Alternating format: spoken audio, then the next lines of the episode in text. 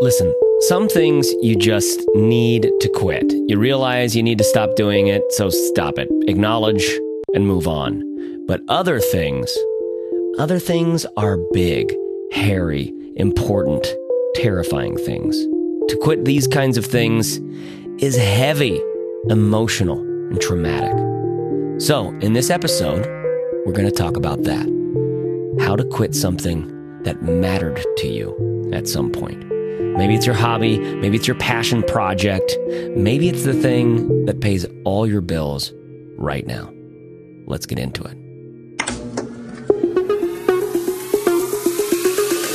Hello and welcome to the Fizzle Show. Yeah. That's my morning zoo. It's my morning zoo time. All right, let's get into the real deal. This is the Fizzle Show, where every Friday we publish another conversation for people creating businesses to live life on their own terms. We know it's possible, we've done it, we're doing it, but we also know it's difficult. It's possible, it's amazing, and it's difficult. That's why we do the Fizzle Show. Now, if you want to go deeper than just podcast episodes, if you want to pursue more in depth guidance to create your business or make your existing business fun again, or just get a creative project off the ground with a chance that it can actually earn you some extra money, we created something just for you. It's not what you think, it's not a course, it's a bunch of courses on all the things you need to know. And they're really enjoyable, actually. and it's not what you think. You don't do it alone, you do it in community. There's a ton of us, and we motivate, encourage, and support each other. It's also not what you think. It's not expensive. It's $35 a month. Are you kidding me? For $35 a month, a community with courses that helps you get your thing off the ground. It's difficult, but it's amazing to create a side project or full time business that helps you live life on your own terms. And that's why we want you to try Fizzle. So, as a listener to this show, we want to give you five week free trial when you go to fizzle.co slash try five because it's possible, it's amazing, and it's difficult what you're trying to do. So head to fizzle.co slash try five to start your five week trial right now. Okay. Follow along at home at fizzleshow.co slash 203. I'll be back after this conversation to fill in any gaps. Oh, hey. And because this is kind of a different podcast episode, we actually have an interview with a fizzler inside of here. Really cool. Uh, I'm going to read the ad read right now. FreshBooks is sponsoring our podcast today. And FreshBooks is small business accounting software. And it's designed especially for small businesses, especially you freelancers out there. Okay, there's a lot of you, and it helps millions of service based business owners make everyday invoicing and accounting easy, fast, and secure. Did you hear that? Millions of businesses use FreshBooks? That's wild. Okay, and FreshBooks has been redesigned from the ground up, so you want to check it out. Here's one thing it helps you with they have this mobile app that helps you take pictures of your receipts, and then FreshBook organizes those for later. Okay, it can also create an expense report for you, and it makes claiming expenses at tax time a breeze. I think a lot of you know how gnarly that can be. So, if you're into it, check out FreshBooks. They're giving every listener of the Fizzle Show 30 day unrestricted free trial. Okay, you just have to go to freshbooks.com slash fizzle and enter the Fizzle Show in the How Did You Hear About Us section. Our thanks to FreshBooks for supporting independent business and the Fizzle Show.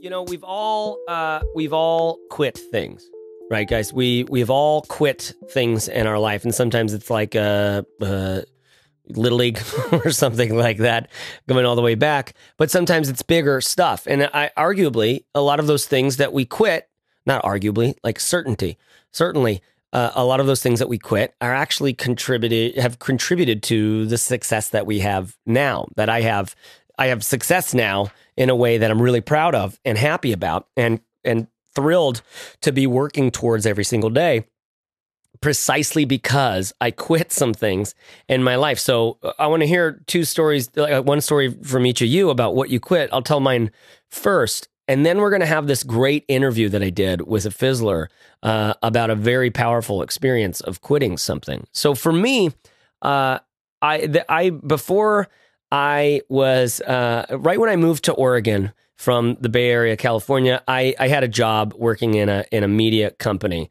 uh, and eventually I, I I decided to go out on my own. And I was like, I can do what these guys do. I have this very strong feeling of I can do what these guys do. And I did it. I went and created a little company where I was going to be making videos and websites and stuff like that. Uh, I knew nothing about running a company. I knew uh, exactly nothing about finding clients, uh, uh, getting people to, to to my website to like understand what I do and then click buy something. I didn't have anything to buy on my website. You know, I knew nothing about productizing my services. Right. These are the things that we get into in our Book Yourself Solid course for freelancers inside of Fizzle, which is amazing. If you're a freelancer and you're not thinking in these terms, you have to take that course right now. Um, but I did that regardless for uh gosh, I don't know, maybe a maybe a year. I tried to do it for a, a year uh to just get clients somehow. I don't know, like calling just yellow books, like calling people, like what? I was young and and and I did not know what, but it was my dream. Like I was doing it on my own. I'm capable. I have a I have a Mac Pro in my basement in my new house in Portland, and I'm I'm doing my own business, and it was horrible. Uh, then I ended up meeting with uh, just some guy who knows everybody in town, Rick Tarosi, who's just talented and been around for forever and knows the world of creative entrepreneurship and all sorts of stuff. And he ended up introducing me to somebody uh, who was starting up a, a company an older guy who had done companies before and he needed a smart he called it i just need a i need a sexy young marketing kid and i need a big dumb sales guy. And i was the sexy young the story marketing. of chase and his best friend. Yeah one of my best friends. Exactly. He's the big dumb sales guy. Um, and uh, i quit doing my own thing. I quit it. Like i i, I could have done it but i I for some I knew it was time to move on. Now, I'm going to tell you why I knew it was time to move on after the interview, but f- first I want to hear from from you two guys. Steph, what is something that you like that you quit that is kind of responsible for where you are right now in life, assuming that you you enjoy where you are now more than you enjoyed that? I do. Um, yeah. So I think, you know, I've talked before and I've talked recently actually about the time I did at Groupon um, for five years and the time, the time the you time did. I did. the time you did at the, at the pond, as we called it. And, um, mm you know, so it was interesting. Before I came to Fizzle, I was a director of a um, entire department. That mm. kind of happened on accident, which I can talk about more when we get to the uh, explanation part. But uh, I had this mentor who ran the department, and he is someone who's very dear to me. He was a tremendous boss, role model in my life. And uh, he ran the department. He was twice my age, um, over 50. And then he decided to take on a different role in the company, and that left me. Um, I was 26, and um, I was vying for this position. I was the interim director at that point, and uh, I was like, trying to interview to get the job forever. That was kind of a grueling process. You could tell the people who literally ran the company, this is like a huge, you know, multinational company. They were like, can we possibly put someone this young in charge of this department? Mm. So, in a mm. lot of ways, I was like out of my league, but I was doing the job. So, it was like kind of a crazy situation. And then people found out how old I was, and there was like a whole thing. So I'm doing that and uh, I'm pretty good at it and I liked it in a lot of ways. However, at the same time, I also just kind of saw myself getting higher up on this ladder and feeling like um you know what what what like what's my end game here you know i was looking at mm. the people above me especially females who uh, had made difficult choices about family and i was sort of like staring down the barrel of what that was going to be like for me at the same time as i have this demanding position i started my own business, Miss Corner Office, which was career coaching for women because young women were constantly asking me how, how, are you doing what you're doing. So I decided it would be fun to try to coach other people to figuring out what they were good at. So I'm doing this job, you know, at Groupon. I'm managing all these people. I've got this side hustle that I'm doing in my mornings and at night, and I've got some clients and things. And I'm a fizzler at this point, actually. I, I joined Fizzle. I found out about Fizzle through Jess Lively um, on her podcast. Corbett was on there, and I totally, I like was this like this training nerd in my job at Groupon. And I loved entrepreneurship and I loved Corbett's story. So I joined Fizzle and I'm like kind of sort of waiting for something in my intuition to tell me what to do next. And uh, I'll save what happened, but I will say that one day there was this posting from Fizzle to, uh, it was a, you guys probably tell me better than me, it was a part time member success specialist position. And uh, it was, yeah, I, mean, I thought to myself, I'm just going to apply for this. And so I did. And I mm-hmm. can I can save why I did that because I think uh, I've talked to you guys before and talked to other people about how that was sort of a ridiculous, crazy decision from where I was standing as like this director of this department, having a more than full time job. I decided to apply for this part time position, which which would also require me walking away from my side business. So mm. yeah, wow, yeah. Uh, Corbett, fill us in. What was the thing? that you that you quit that like if you were still doing now it would, it would suck more than if than what you're currently doing. and what did you want me to withhold from this story? I want to I want to save to the end uh, after Neville's story about what like exactly how you knew it was time to to like what, okay. what when you decided to trust your like why okay. you just trust your intuition. All right, cool. So I I have a bunch of quit stories, and I I think um, most people do, especially these days. It seems like the average time that you spend in a job is pretty short, but I have a bunch yeah. of quit stories, and um, two of them happened really close back to back. I was a consultant and I worked for a boutique agency, a lot like uh, Steph's husband does, actually. These there are these agencies out there that uh, are similar to Accenture or Deloitte or something like that, but they're smaller. You know, between uh, several hundred and a thousand people, something like that, and um, they basically go into giant corporations with a bunch of people with fancy degrees from uh, top universities. And uh, they create some sort of strategy that will help them save a bunch of money or, you know, create some new product or something. And then they bring in an army of project managers and, and technology people and so on to execute a project for a year or two. So I did that for five years and I learned a ton. And it's, you know, you're working right next door to people who went to Harvard and MIT and you're learning a lot and you feel really important. And they are flying you around the country to work at Fortune 50 companies, these massive, massive companies, but they treat you like crap. You're basically working mm. 60 or 70 hours a week. You are sleeping in a hotel every night. You're, you're home for just about two nights a week and even though you're making a, a good salary, they just keep dangling this promise of, you know, moving up and becoming a partner one day in front of you. But then you look around at what the partners do, and their lives are even worse than yours.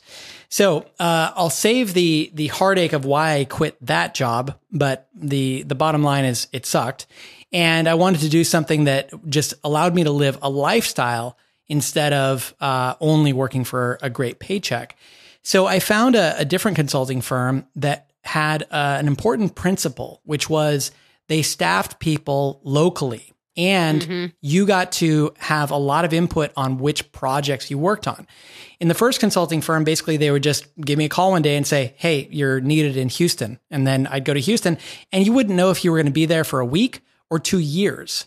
So it's really hard to have a life and, and have friends back home. Yeah. Uh, so this new one, they basically were founded by a few guys who had worked in that environment and recognized that there was a lot of great work to be done if you just treated people better and let them live locally and work on projects that they found interesting. So I joined that firm and had full intention of working there for a very long time because they treated their people really well. They were a, a top place to work in Seattle. And then my wife and I moved to San Francisco and part of the deal was that I helped them open their San Francisco office. I was the first consultant there. And it was by all, you know, on paper, a really great gig. What I didn't anticipate was that I would reconnect with an old colleague of mine from the previous consulting firm who is now working on a new startup idea. And we uh, we started talking about this startup, and it became really interesting to me. And for a number of reasons, which I'll save for our second segment, uh, yeah. I ended up quitting this this new consulting firm that I that I uh, helped open their San Francisco office because I uh, moved on to this this startup and I was only there for nine months and I felt bad about leaving so quickly. And I think it could have been a really great gig, but there was just a different path for me, I think. Mm, mm, yeah, love these stories. These are stories of like of I'm quitting to move on to a different thing. And we all, every listener of the show has these kinds of stories, whether it's about quitting a job or quitting a softball team or something like that. The things that we quit define where we go in life as much as the things that we succeed in. Do you know what I mean? Mm-hmm. So I had this conversation. There's a fizzler named Neville Bezzina who lives in Malta, actually. Uh, and he was talking on the forums, and I just thought his story was amazing. He had just closed the doors of his startup. Actually, he himself had just uh, resigned from the startup that he started, uh, that he started three years ago, right? So he's been working blood, sweat, and tears nonstop for three years on this thing, and he had just walked away from it, decided decided that who he really was and what he needed to do was walk away from this. So, in this segment right now, which I recorded a call with him, uh, you're going to hear about this story, and I would encourage you to listen carefully because this is the kind of experience that you can learn so much about by hearing someone else's real deal experience with it. Uh, or you can just wait till it happens to you. so, here's my conversation with Neville.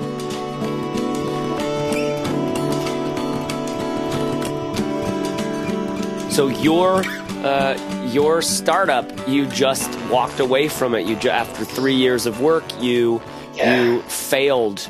Uh, as the, as is as is commonly referred to, I guess, or as as it's commonly called, you failed. Yeah, and it feels like it. Yep. Tell me yep. a little bit about the company. Tell me about like your hopes that uh, for what this thing would become when you started it.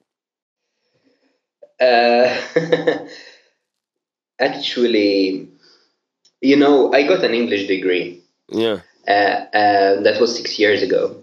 But most people in my course went into teaching, and I, I for some reason I went into marketing and business and startups. Yeah. yeah. Uh, and it was for me temporary, like thinking, oh, what, what's something that's cool right now?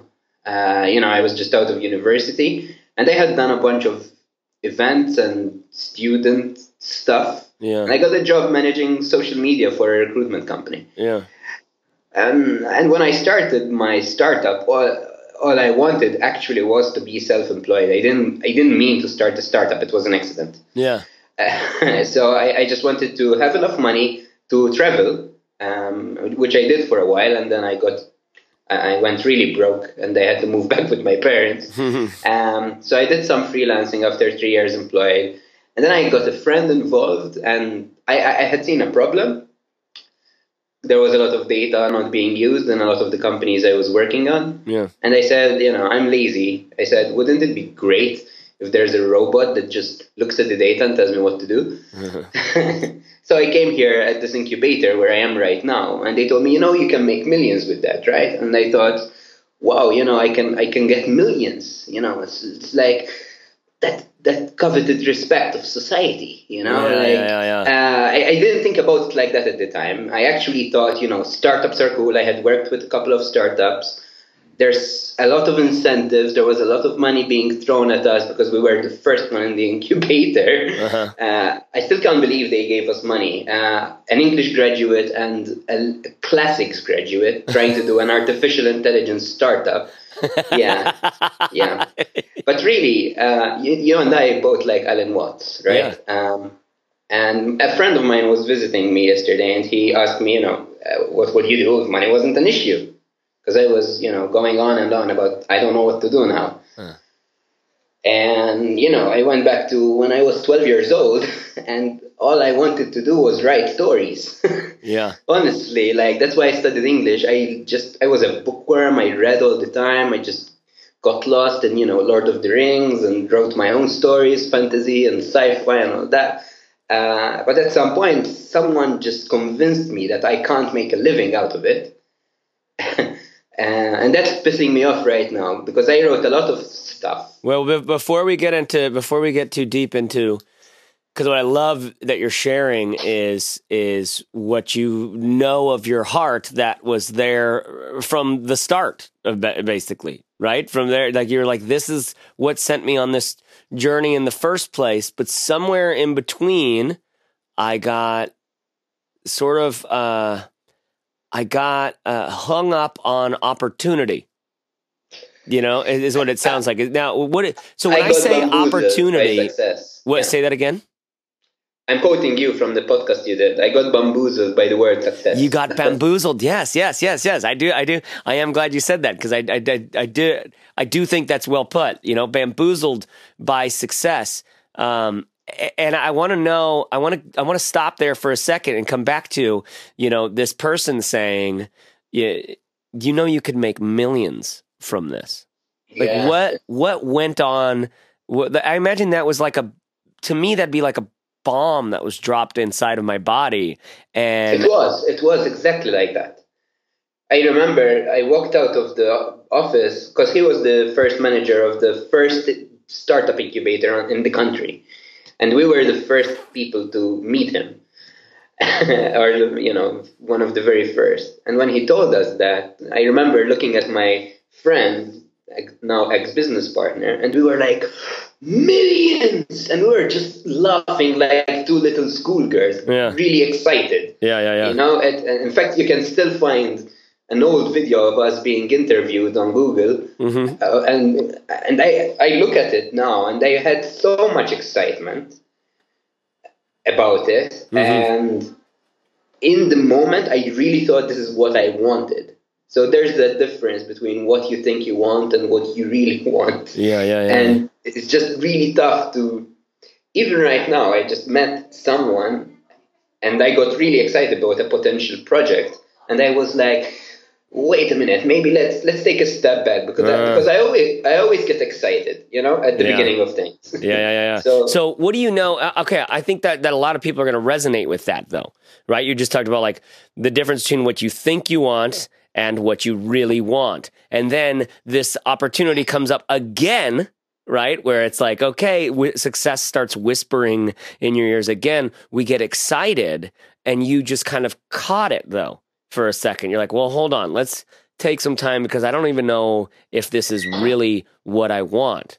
Right. And I, I keep thinking of the term opportunity when I think of that. And as you know, mm-hmm. every small business or w- owner, every every wannabe entrepreneur, everybody who's working to try to do life on their own terms, come up with an idea that they can fund their own sort of things that yeah. they enjoy, they have to have some sort of a relationship with this word opportunity, or at least we feel like we do, right? Because I can have things in my heart, and that's all well and good, uh, but the moment that I try to earn a living from that is the moment I need to start understanding how markets work and if there's a demand for that and how to you know how to how to how to be artifice how to bring artifice yeah. into it and a kind of artificiality to drum up more interest so I can actually do the thing I want to do for a living right? It's like this this this kind of like skeezy sleaziness that's like it, a lot of us are trying to navigate. like, how do we do this honestly from the heart um, without se- completely making. selling out, right? So, what have mm-hmm. you learned? Well, like just from your experience, what have you learned about opportunity?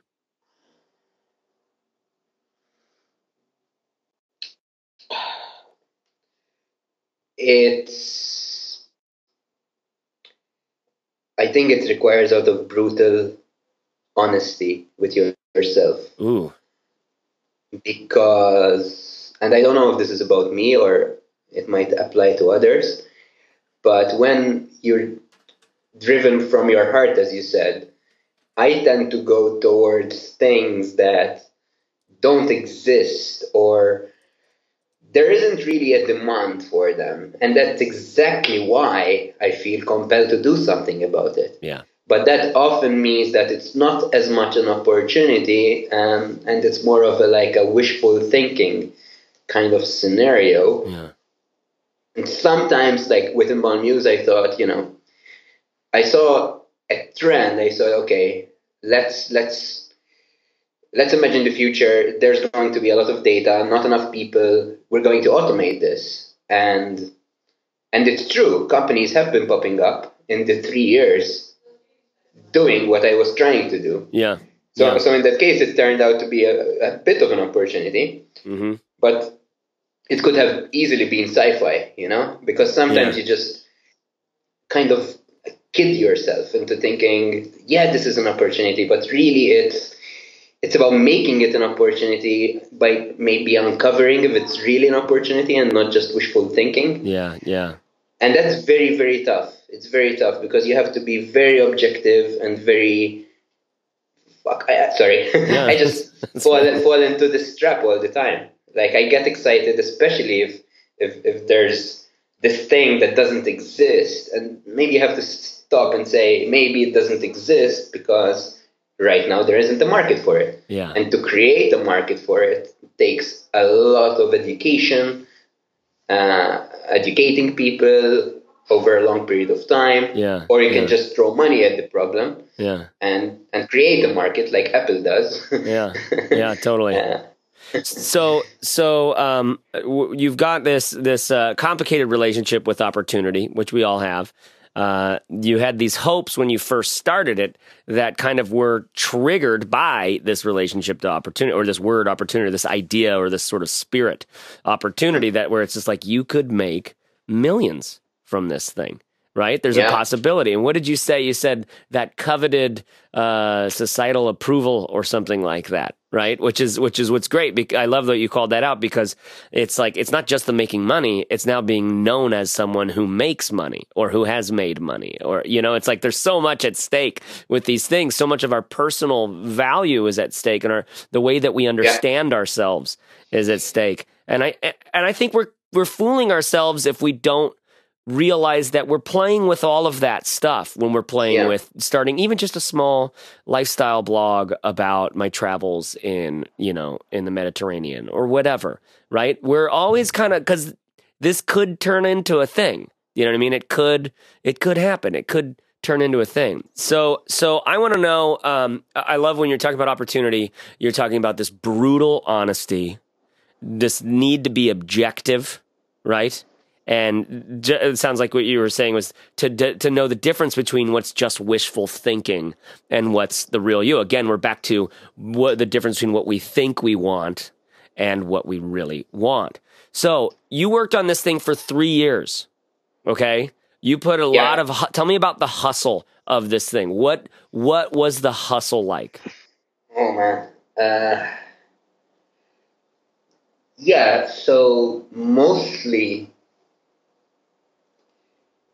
it was a matter of. It, it really depends where you're taking it. Like in the first year, we really didn't know what the hell we were doing, right? Yeah, Um, so most of the hustle there, I don't really know what that word means. yeah, But yeah, most of the hustle there was from my side, from my perspective, I was trying to do freelancing consulting with my digital marketing background. Right? got it, got it. Yeah, So on one side, I was trying to bring in money. Um, on the other hand, we were trying to find out how to build a product. And when, when we when we won a competition, we just hired a student who was a friend of ours, uh, and we just told him, "This is what we want, build it." And turns out that wasn't a good idea. Yeah. uh, you have to be really like dive deep into building the product yeah, um, and it got really technical, which freaked me out because I don't know how this surprised me, but um, yeah, apparently building like an artificial intelligence is really technical. you don't say. Okay, interesting. yeah, but from my side, I was actually trying to do content marketing as well Yeah, at the totally. Yeah, time. Uh, so I did a lot of. We had a bunch of interns. So over these three years, I think I've managed 15 interns. There's a lot of demand from universities to place their students. So we just took opportunity and we got free a lot of free work. Um, and for me, I spent a lot of time teaching them because I enjoy teaching, yeah, and less time trying to bring in money, which maybe was not a good idea. yeah, And we did a lot of content marketing. So in the beginning, we started going for hotels and hospitality because that's what I knew. Uh-huh. Um, and then we got a bunch of interns. We did a lot of interviews, and I realized that is going to help agencies. So we pivoted there. We continued doing content marketing, all the same time while being years away from actually releasing anything. Yeah. But uh, but I thought, you know, the earlier the better. But we kept changing direction. We kept changing content style. We kept kind of trying things, but not really committing to them. Yeah, yeah. Um, and then I, at one point, I just got tired of trying to make it work with interns, and we just stopped everything in terms of content marketing. And I said, you know what, we need to bring in money. So I went out there and started doing more consulting. And the more consulting I did, the less we worked on the software. Yeah, yeah. Uh, and it, it kind of became this whole battle between working on product and working on income. Yeah, um, yeah, yeah, yeah, yeah. Working on product versus working on income. So you had a product you were developing that was this artificial intelligence thing that was going to help companies, it was going to help agencies, it was going to do a lot of things, but it was it just required a ton of of input that that needed to be worked on, a lot of technology, a lot of things. So the thing was never like prime time enough to just start selling. It wasn't it wasn't ready to start selling that thing on its own. So you had to go freelance and drum up customers for, you know, actual, like, here, let me help you or let my team help you specifically as a service. This yeah. is this is bringing in revenue, and that revenue yeah. is helping not only pay your bills and, and get your people paid, but also uh, investing into the application. Is that correct? Pretty much, although I never managed to bring in enough revenue on my own uh, mm. to cover the costs. So we, my business partner, was actually focused on raising money from investors got at it. the time. Got it. And that's where it all got a bit out of hand for me because once you get involved with that sort of thing, then we were starting talking about uh, term sheets and yeah. equity and scaling 10 times uh, the size and exits. Yeah. And yeah. that that kind of in the beginning wasn't what I thought it was going to be. I yeah. read about it in the blogs and I thought it was cool, you know. Yeah. Uh, WhatsApp got, got sold and stuff like that, but it was too overwhelming and not I don't know, I really it, it was necessary. I told myself we need to raise this money um, because we need to hire data scientists. Yeah. Um, yeah. yeah but I didn't know what the hell I was doing, and I, I felt overwhelmed all the time. So tell me, uh, just that, like, like paint me a picture of that overwhelm. Honestly, I think it was around this time I discovered the Fizzle show that mm. it got the worst. Because uh, I, I, this is why I posted about uh, going to therapy in the yeah. forums. Yeah. Because I had a major panic attack. Uh, I was at the gym. I ended up in hospital and that was for me the lowest point. And then i crashed my car. I because I, I, wasn't thinking about where i was driving. I was thinking about work. And I, I, I think that was the point where i realized okay this is for me maybe not for someone else but for me it had gotten a bit too much. Mm. um, yeah that was kind of the lowest point but most days it was just kind of this pa- panic, uh, waking up, just thinking, thinking, thinking, um, trying to do everything like meditating, going for walks. Tell me what. Uh, tell me this. What?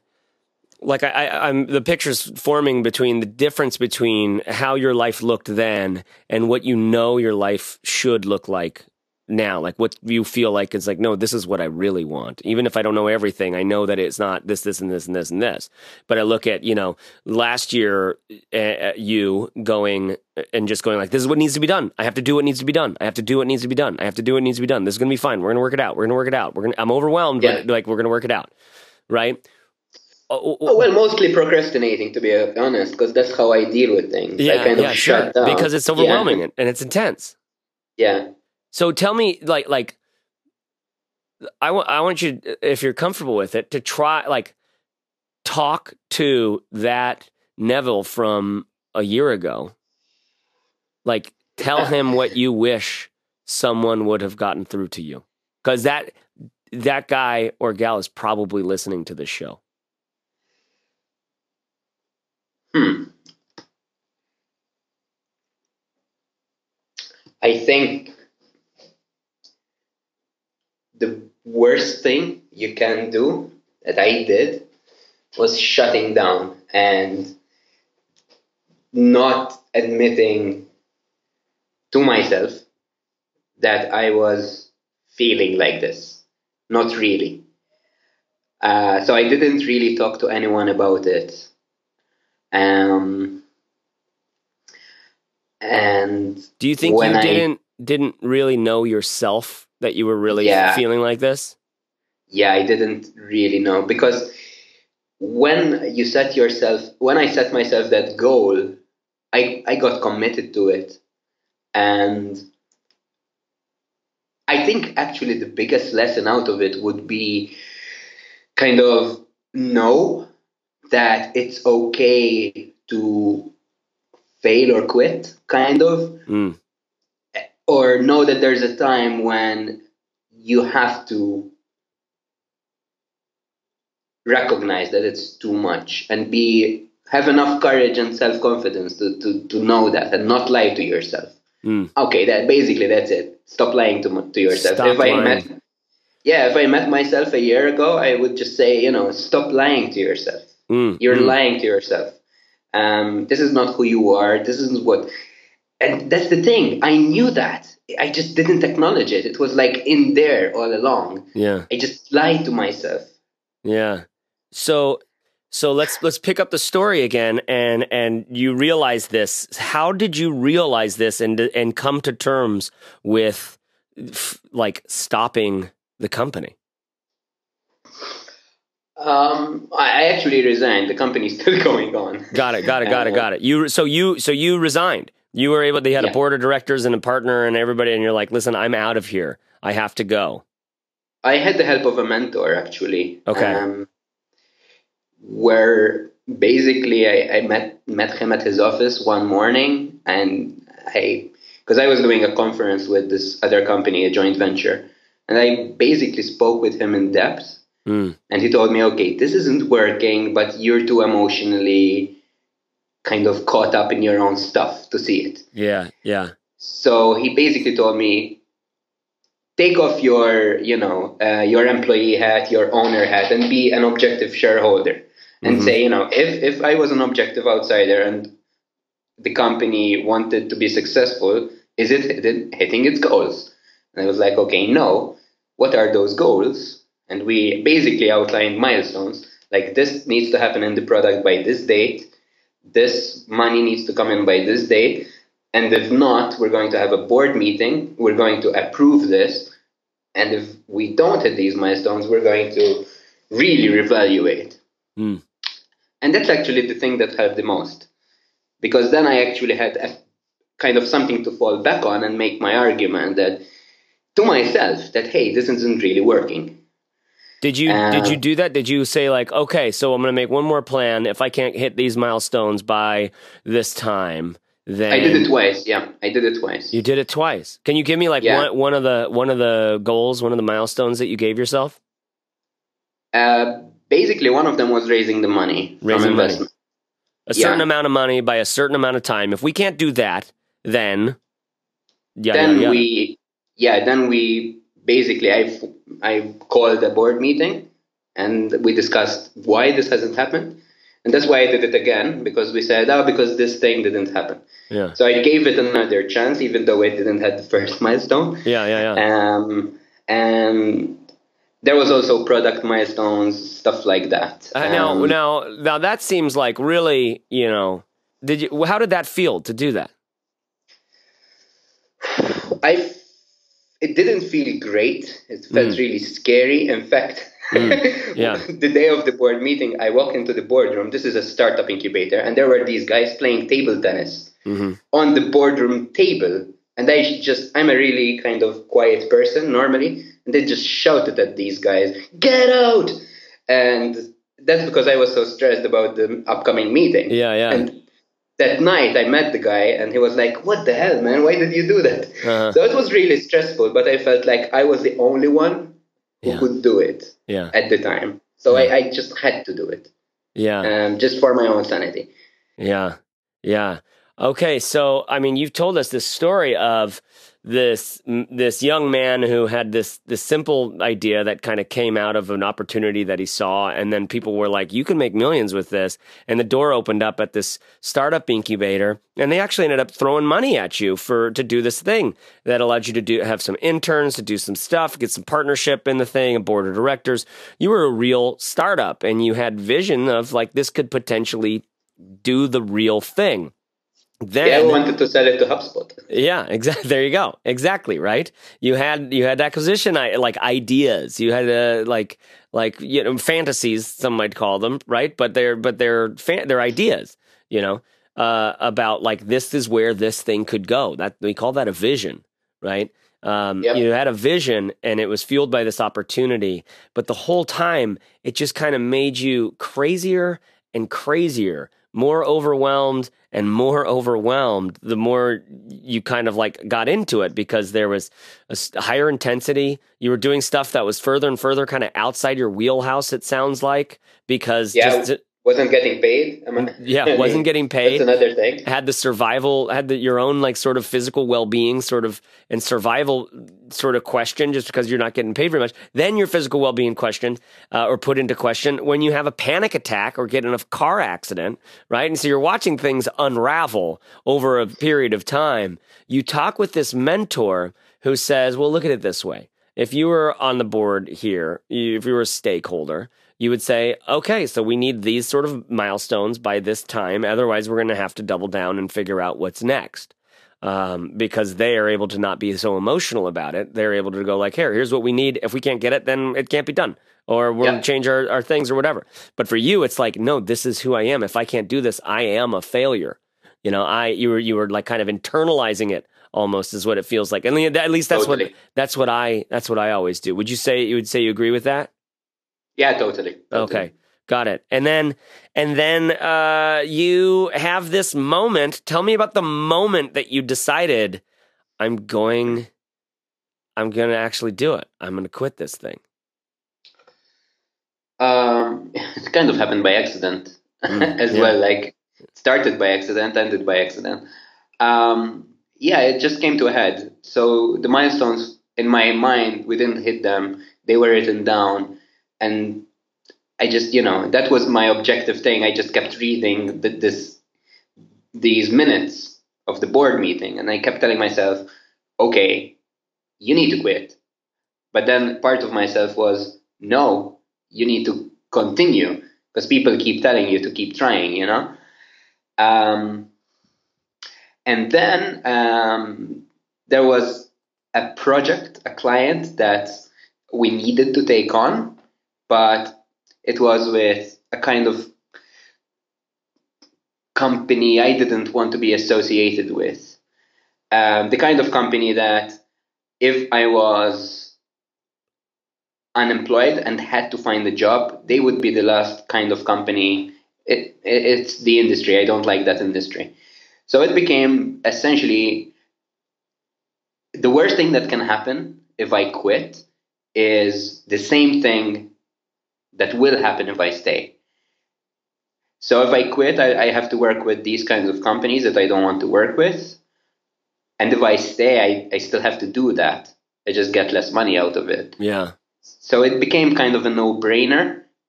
And then the last thing was a friend of mine um, in an online community, actually, just telling me, you know, do it just giving me that last final push. Really? So you had a friend that just was like, "What are you doing? Don't fool yourself." Saying to you exactly the same thing you said you would tell, you know, Neville a year ago.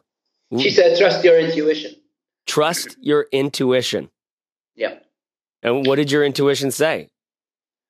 Uh, well, I, I, closed my laptop because I was at the office, and I told them, guys, I need a, a day off to think about things and uh, they they essentially knew in the moment that I was going to resign. Yeah. I think, and then when we met again, they were prepared, and everyone. It was it was amicable. It was almost anticlimactic, you know. really? yeah, yeah. That sounds kind of that sounds like a blessing, though. Yeah, it is, and I, I just met my uh, my friend, business partner today. I mean, we still talk. It's not the end of the world, and that's that's also what I would tell myself a year ago you're not gonna make enemies because that's what I thought. We're still okay with each other. I think they understood where I'm coming from, Yeah. uh, which is great. So you had the moment. You shut the laptop. You got a day off. You thought about it. You came in, and your fr- after your friend said, "Trust your intuition," and you just knew it. You knew Mhm. this is over because these circumstances had happened where you, like you said, you took this client had come in, and you were going to have to do things you really didn't want to do, added on top of work you were already doing, uh, and then you weren't getting paid anymore for it. And so it was like, you know, this kind of made my decision for me in some ways. yeah, it kind of happened naturally. So I didn't want it to happen so soon because now I don't know exactly what to do. Yeah. Um, but yeah, So tell me just like I want to ask, are you glad you did it? yes, yes. I'm glad I did it. Um, and at first, I was over justifying it, um, kind of looking and telling everyone, "Hey, you know, I resigned." Just trying to get that external validation. Yeah. Um, but it's like I, I, li- I like to read sci-fi, and I subscribe to this theory that you cannot change the past, right? Yeah, yeah. and yeah. I think like every step that led me here needed to happen. So it's kind of hard to regret it because it is what it is, and it feels like it, it it had to happen. Is that what it's yeah, saying? yeah, yeah, It feels yeah, it feels like it like there wasn't another way of doing that. Like I, I you did you did all that you could is what it sounds like. And that's good because I've been in situations where I didn't do all I could. Um and I and you're left with that pit in your stomach like I kind of was a turd in that situation. That that actually is a is a mark on my conscience. You know, where it sounds like you you you have to fight with those feelings of I wasn't good enough. I wasn't up to the task. I wasn't enough to handle this thing. I wish I, I would have quit before, actually. What, what I'm really struggling with is feeling like I lied to myself for so long. Yeah. Yeah. Um, so, yeah, sometimes I talk to other people and they might perceive it as a failure, but inside, that's the thing that kind of I, I beat myself up with the most. That Yeah. I I stuck with something for so long, even though deep down I knew I should have moved on So, earlier. so what your friend said, trust your intuition. How is it what's it like to trust your intuition where you are now? Yeah, so this happened two weeks ago, um, and it, it hasn't been like at first there was some relief, but not as much as I thought. And that intuition, it's a really tiny voice, man. It's a really tiny voice, and Hmm. I keep I keep losing it. It's like a really weak radio signal, and I just keep, have to keep tuning it Mm. Because I just sometimes I lose trust in my intuition. Sometimes I just can't hear it. Yeah. Sometimes it just gets there's other voices that kind of drown it out. Yeah. Um, and yes, money is one of them. Uh, like this short term survival Yeah. uh, is really freaking me out. Yeah. um, stuff like that. What you experienced was a life of status and of things that are sexy to our culture that completely burnt you out and that completely squished the things that you fall in love with. Um, Mhm. and and you you got to a place where your body literally was shutting you down because it was like Yeah. this is not who we are and uh, and that's what I like so much about. Uh, I, I really am grateful that you're sharing your story uh, from the heart the way that you are with us at the Fizzle Show because I just think it's a beautiful expression of what can happen in these situations, and I have no doubts uh, or fears about you. Cheers, Um, man. Cheers. because you have a heart that is speaking and because you've experienced you clearly are capable talented and and, and have all of the all of the raw materials right um, and it's why brene brown says the most sexy value in our culture still still to date is actually courage and and i resonate with that so hard and what you have to do now like the rest of us and like you did before is and like you spent a long time doing. It's like it's, you you you know Jim Carrey has that quote. you can fail doing something you don't like. So why not Mhm. try failing doing something you like, right? It's like you can burn out doing something you hate, right? You can be Yeah. cour- you how much it took you so much courage to do that startup. And you can it takes so much it, it you can be courageous doing something that doesn't you know that, that you're not deeply personally interested in. So why not be courageous about something that you are deeply personally interested in? And I think this is a I, big I think that's actually tougher though. Oh yeah, I mean, sure, maybe a little bit, but it, you wouldn't look back at your last few years and go, "That was easy." I guess maybe, I guess in my situation, I actually there are some ways in which because uh, external pressure, like everybody around me was going like, like I get a picture in your in your situation. Everyone around going like, dude, you're at this, you're at this uh, incubator. They're throwing money at you. You got these interns. You're teaching them. You're like a CEO. You're like doing the thing. This is awesome. So everybody around you doesn't doubt, and in fact, they their expectations kind of make you behave a certain way. And look where that gets us. Jesus, that's so true. Yes. A- a- a- and so when you'd have to do it for yourself, right? Like you're not going to show walk into the bar Why and everybody, everybody goes like, "Hey, here's the guy who wrote the stories." Right? right? You know, it's Yeah. like so. This is the this is the path. This is the way of of uh, to me uh, of of I don't know of more than just entrepreneurship, but because because it's really kind of like the path of of an individual, of a heart, of a spirit, almost. You know, uh, to become itself. Um, but uh, and that's why you know what I always say at Fizzle, are, are- who we serve is people who want to earn a living doing something they care about. But some of our best advice is go work under somebody who, the way that they operate in their work, is just like they're so alive, and you resonate with how alive they are, um, because that can teach you so much more about earning a living doing something you care about than starting your own thing. And uh, I think that I took that advice. I might have absorbed it in my many hours listening to the Fizzle Show. Oh, good. Because I actually set up a coffee meeting with a guy I had met a long time ago. And when I met him, I, I had just said, you know, that's the life, that's the person I want to be. Mm, mm, Um, so, you know, I really believe in mentors. I, they've really helped me over the years. yeah. So what you're saying is working for someone who is similar to who you think you want to be will help you see if you, you actually want to be that person or Yeah. similar. Yeah. Because really, we're gonna be an accumulation or a combination of different people we admire. You know. Yeah. Well, Neville, man, I'm so uh, I'm so grateful for your time on the show here and, and for sharing your story, man. Thank you for coming You too, on. Chase. Thank you.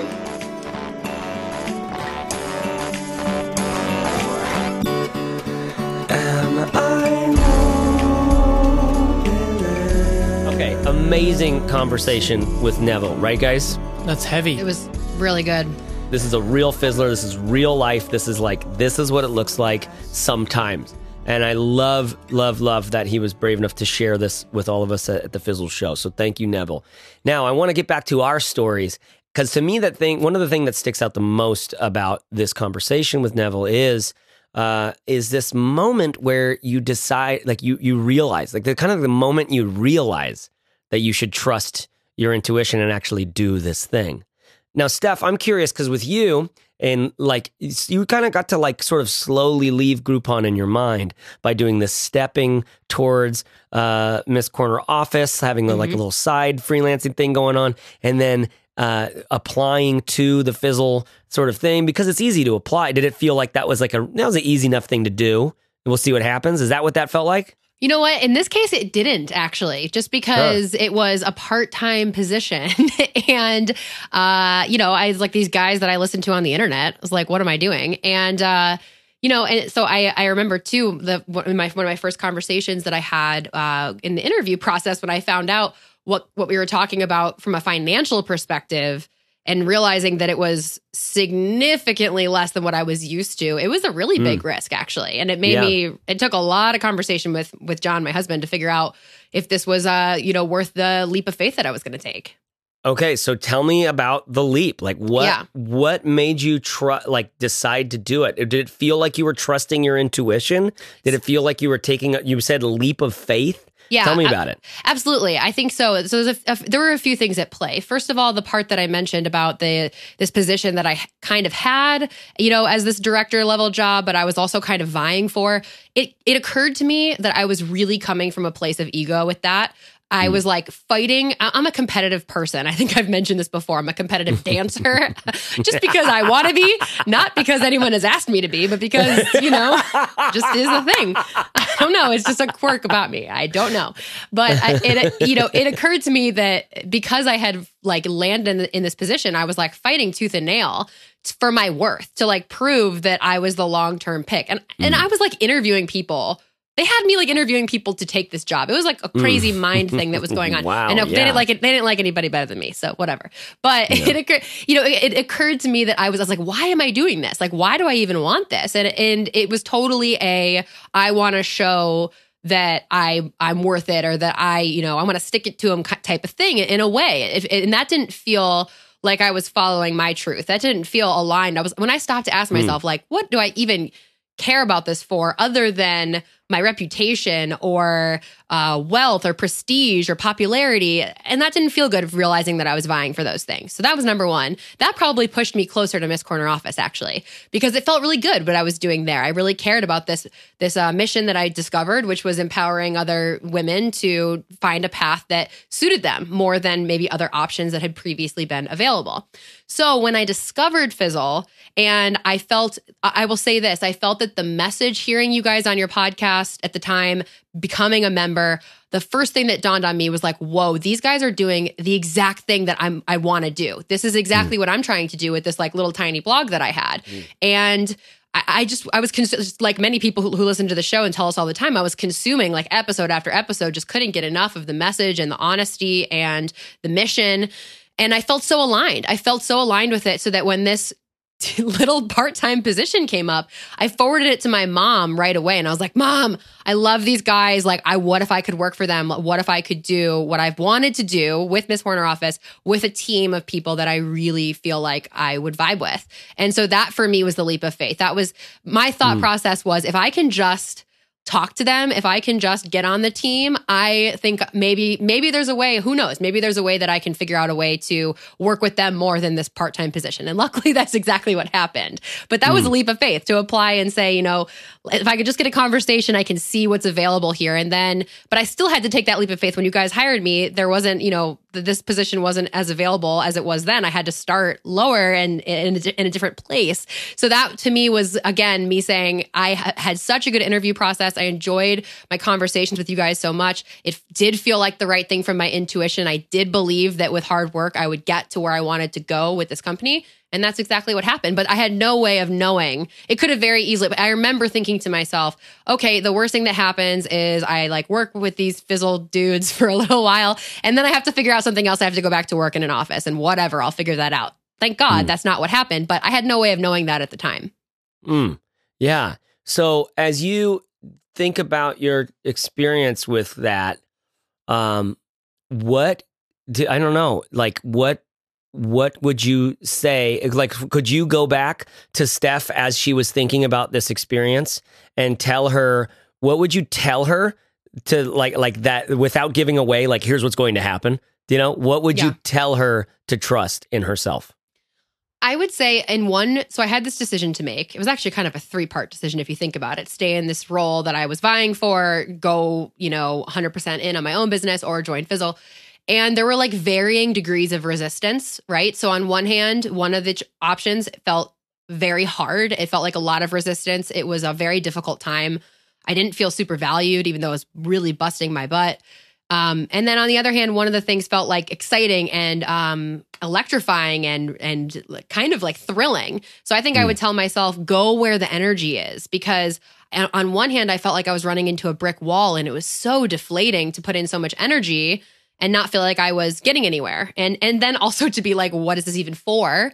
And then I had this other option that felt like a risk. Yes, it did feel did feel like a risk, but it also felt deeply exciting and uh, relieving, even. And it felt like a challenge, but it felt like a good mm. kind of challenge. It felt like an exciting challenge and the, the, the type of challenge that you're eager to get up and take on. So on one hand, resistance, on the other hand, excitement. So I would tell myself, go, go where that exciting energy is.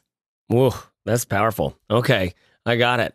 Corbett, what, what, let's talk about uh, about your experience of and Steph, as you think about more, just chime in, okay? If you think about uh, anything else, uh, but Corbett, for yours, like, was it like? Did you feel like you were trusting your intuition? Did you feel like you just had a spreadsheet and it all made sense? And it's a risk either way. It's just that this risk is a little more. It calculates more favor- favorably.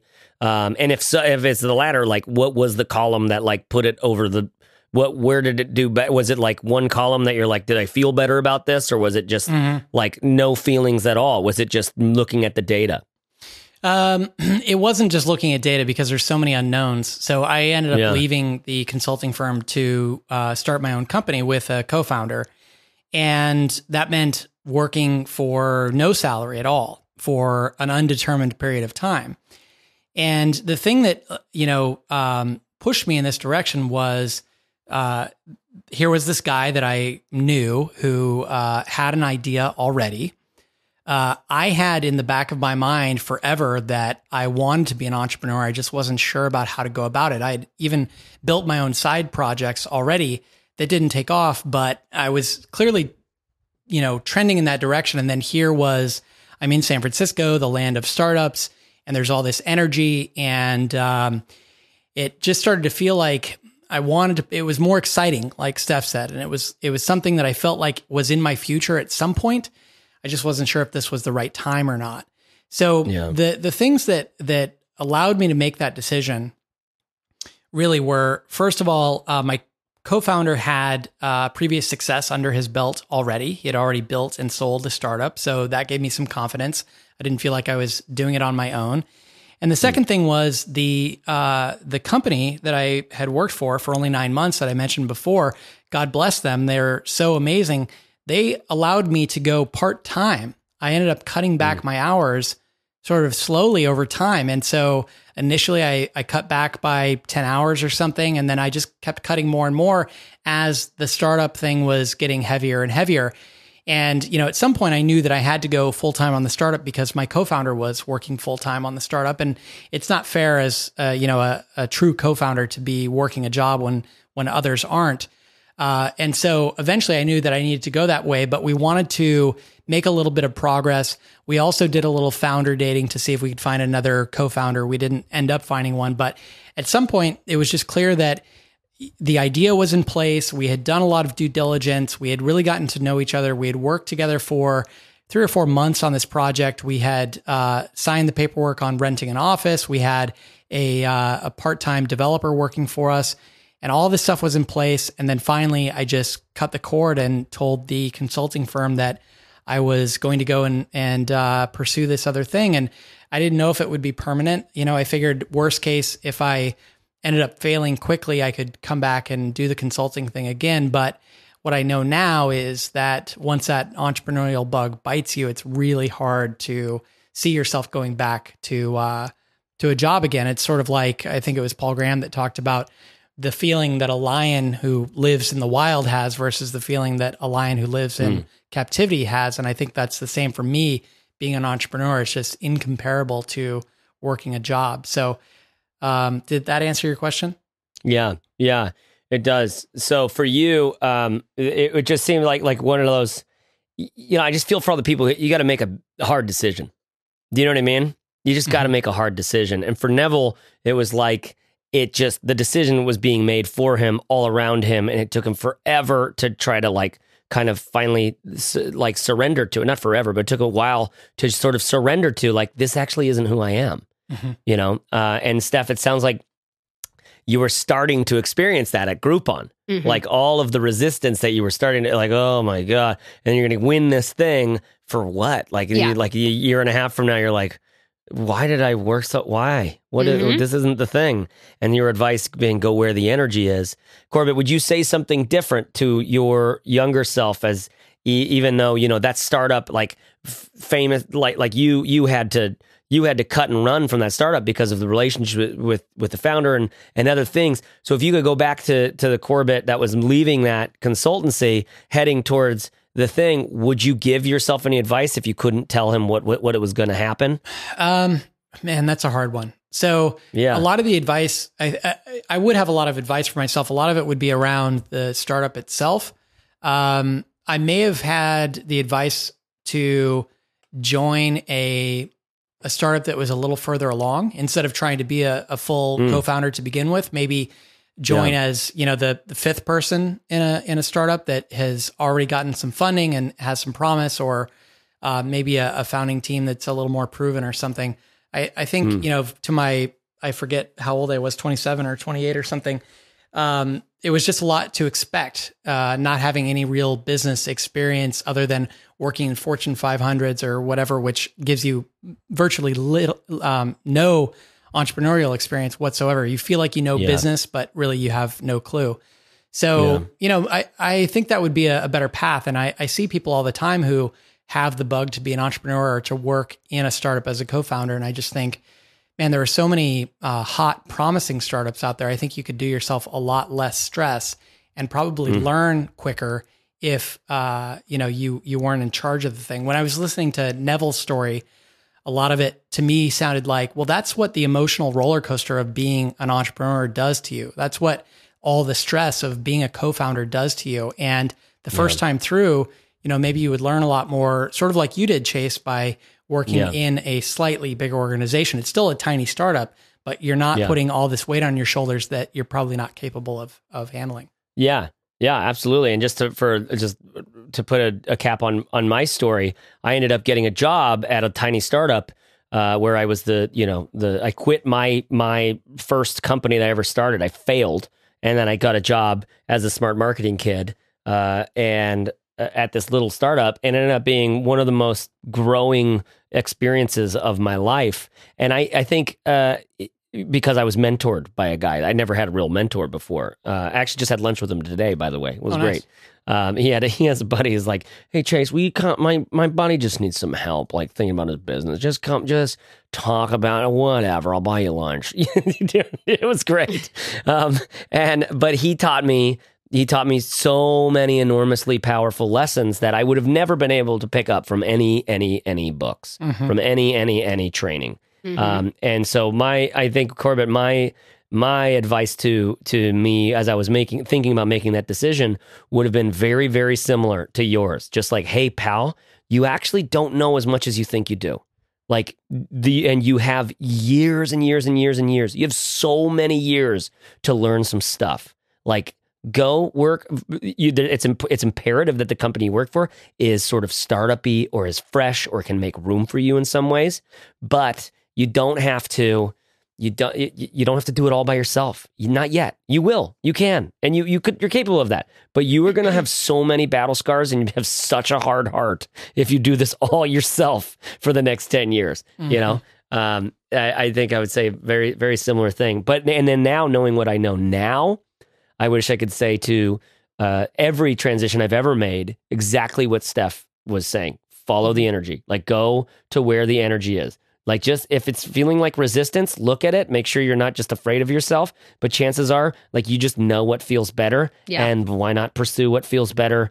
Because you can fail doing something you hate. So maybe fail doing something you like. I Do you know what I mean, mean? and, and to that end, you know, I think it's tempting, at least going back to where I was, I think in some ways I was I was kind of hoping that if I just waited long enough, like the the the full truth would like reveal itself and it would be like super clear what was gonna happen. And I think what I learned and what I'll keep in mind for any future transitions is you really can't see the whole picture. Like there's no Mm. way to know for sure before you make this decision. Like you're just not gonna know. You're not gonna know. Yeah. Just like we talk about with our businesses, it's uh, everything's a hypothesis. It's really no different with the story of your life, right? Like it's not going Yeah. to be 100% clear. I don't think the best things feel 100% safe.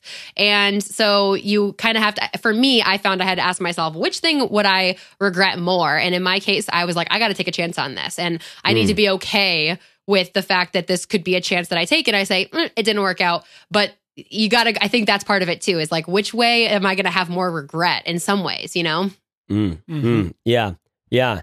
So these are all stories and and lessons learned from from moments and uh, uh, projects, uh, commitments, careers, and jobs that we've quit, right? And uh, I, I we lay these out here for all of you Fizzle Show listeners who uh, who just just in the in the off chance that this might help you make your decision because uh, these are very trying, difficult decisions to make but they are necessary and they will be a big, big factor in who you become and what your career looks like and what you create. And so we wish you Godspeed and good luck, and uh, and know that you're not alone in these sorts of decisions. That uh, I, Steph, I love that you were able to reach out to your mom and and show her like just like, hey, what if I did this? I didn't have. I don't think I didn't. I have my wife, but I don't. I don't know. I don't know if she, I, I, I didn't feel like she knew enough about me at that time, uh, like where I was going and who I really was. You know, I didn't trust, like I needed someone to go like, oh, I know who you are, kid.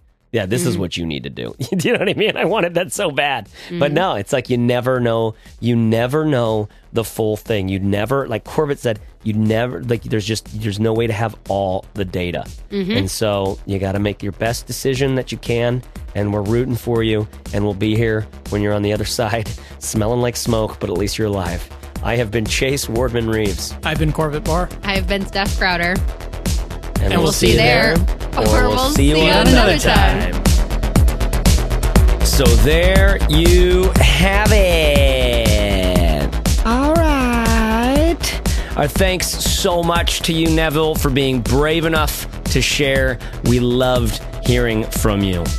You can get all the show notes at fizzleshow.co slash 203, which is also where you'll find a big old article I wrote on this topic, sharing three things you can do right now to help you make a decision about this thing you might need to quit.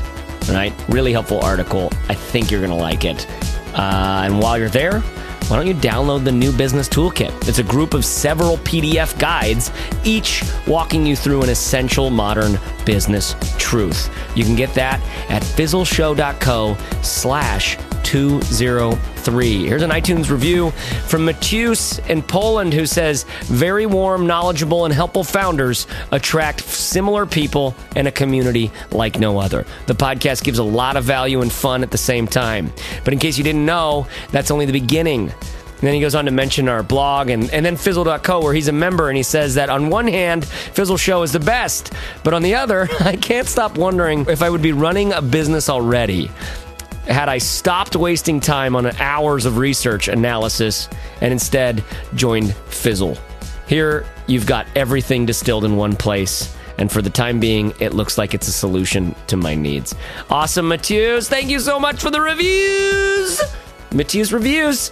Our goal here, dear listener, is to help you make progress on your business every single week. Every single week, we want to put out a, a podcast episode and blog post that's going to help you just reach that goal. Uh, if you leave an iTunes review, I'd love, I'd love, love, love to read it. So please read it or read do the thing, do the thing. You know what to do. iTunes, Fizzle Show, click write review. I'd love it. Thank you. All right. Jeez. Gosh, that was a heavy, heavy, heavy conversation with Neville. I'm so glad that he shared that stuff. It's a heavy concept, heavy story. And I just got done writing and then rewriting the article that you'll find at fizzleshow.co slash 203 because it was heavy. I had to rewrite it. Was like heavy, man. For any of you thinking about needing to quit a thing, I feel for you. I've been there. Find care, take care, serve hard, and dig in. Thanks. And I'll talk to you next Fizzle Friday.